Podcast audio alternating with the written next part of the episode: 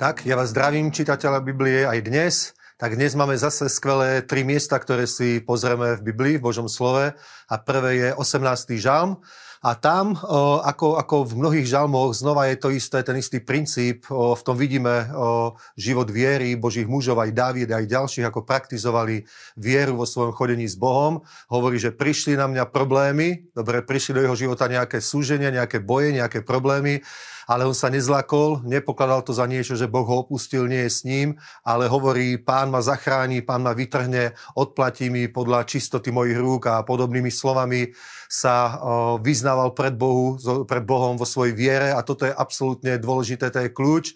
A ja vás tomu pozbudzujem v mene Pána Ježíša Krista, aby ste aj vy takto chodili vierou, aby ste používali svoju vieru a správne vyznanie svojich úst. A ja som úplne presvedčený, že to je jedna z tých hlavných vecí, ktorú sa môžeme naučiť práve v knihe Žalmov, že vidíme proste, že aj na spravodlivých, aj na svetých Božích ľudí prídu boje, prídu problémy, ale oni sa nezosypú, oni sa nezlaknú, oni sa nezačnú hneď v sebe vrtať, že čo som spravil, čím som zhrešil, čím som sa previnil, ale majú jednoducho pevné význanie, Boh je so mnou, zachráni ma, vytrhne ma a, a spoliehajú sa na Božiu milosť, na Božiu záchranu. Samozrejme, to je stará zmluva, my sa už takto spoliehame na Pána Ježíša Krista a na jeho vykupiteľské dielo. Takisto sa nebojíme, ale vyznávame, Pán je so mnou v týchto situáciách, v týchto problémoch, v týchto bojoch. On ma zachráni, on ma vytrhne. Nie pre čistotu mojich rúk, ale na rozdiel od starej zmluvy my povieme pre jeho milosť, pre jeho skutok, pre jeho spásu. Amen, pretože my sa nadiame na Božiu milosť, na jeho spásu a to je absolútny kľúč a to je to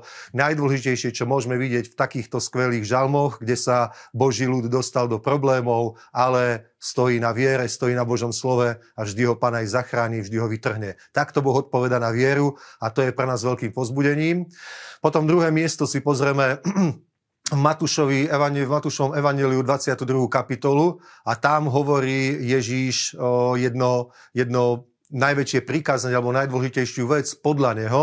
Dobre, dostal sa do jednej takej teologickej debaty, kedy sa ho pýta o, zákonník, že pane, učiteľu, ktoré je najväčšie prikázanie v zákone, čo je najdôležitejšie? A on hovorí, na prvom mieste je, milovať budeš svojho Boha celým svojim srdcom, celou svojou silou, celou svojou myslou.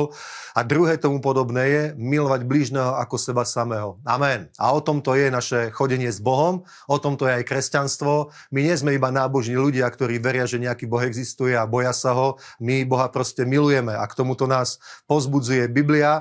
K tomu nás pozbudzuje náš Pán Ježiš Kristus, aby sme jednoducho žili s Bohom v lásky plnom vzťahu, nie v nejakom otrockom, zákonnickom vzťahu, ale že Boh nás miluje. Dobre, takže o, buď si istý, že Boh miluje teba a ty takisto miluj Boha celým svojim srdcom, dobre, a praktizuj svoju vieru tak, že miluješ bližného. Miluj bližného, to znamená, o, nech ti záleží na spáse, záchrane človeka, nech ti záleží na dobré, na dobrých veciach a toto je ďalšia dôležitá kľúčová vec, ktorú sa môžeme naučiť z Božieho slova, že niektoré veci sú, alebo všetko je dôležité, ale on povedal, čo je najdôležitejšie. To znamená, aj v chodení s Bohom sú dôležité veci, menej dôležité veci, viac dôležité veci a najdôležitejšie veci.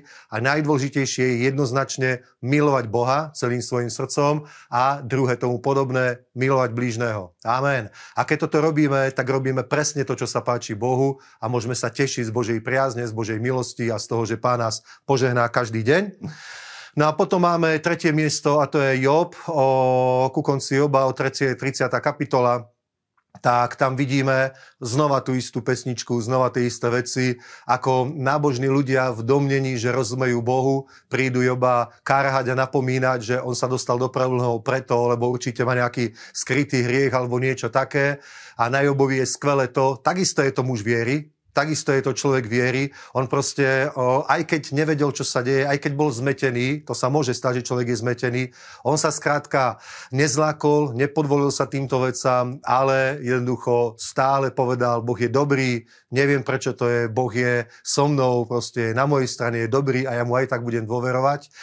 A vidíte proste, a môžu byť aj ľudia, ktorí, o, o, alebo aj nám sa to môže stať, že nemusíme Boha chápať správne, môžeme ho chápať proste nejakým nábožným spôsobom, že logicky sa nám môže zdať naše, naše porozumenie, naše argumenty dobré, ale my musíme vychádzať z toho, aký Boh je. Boh je skrátka dobrý, je láska, je svetý. On není ako bohovia iných národov, pohanskí bohovia, že sa s nami z nejakého rozmeru zahráva a trápi nás a skúša nás. Boh je všeobecne v globále dobrý, Dobre, jeho milosť trvá na veky a nech sa deje čokoľvek okolo nás, my musíme byť silní a pevní vo viere. Základná pozícia, základný postoj je, Boh je dobrý. A nech si ľudia, aj nábožní ľudia, aj, aj svetskí ľudia rozprávajú, čo chcú. My ich argumenty proste nepríjmame, to nie je pícha, pretože veríme, Boh je dobrý. Dobre?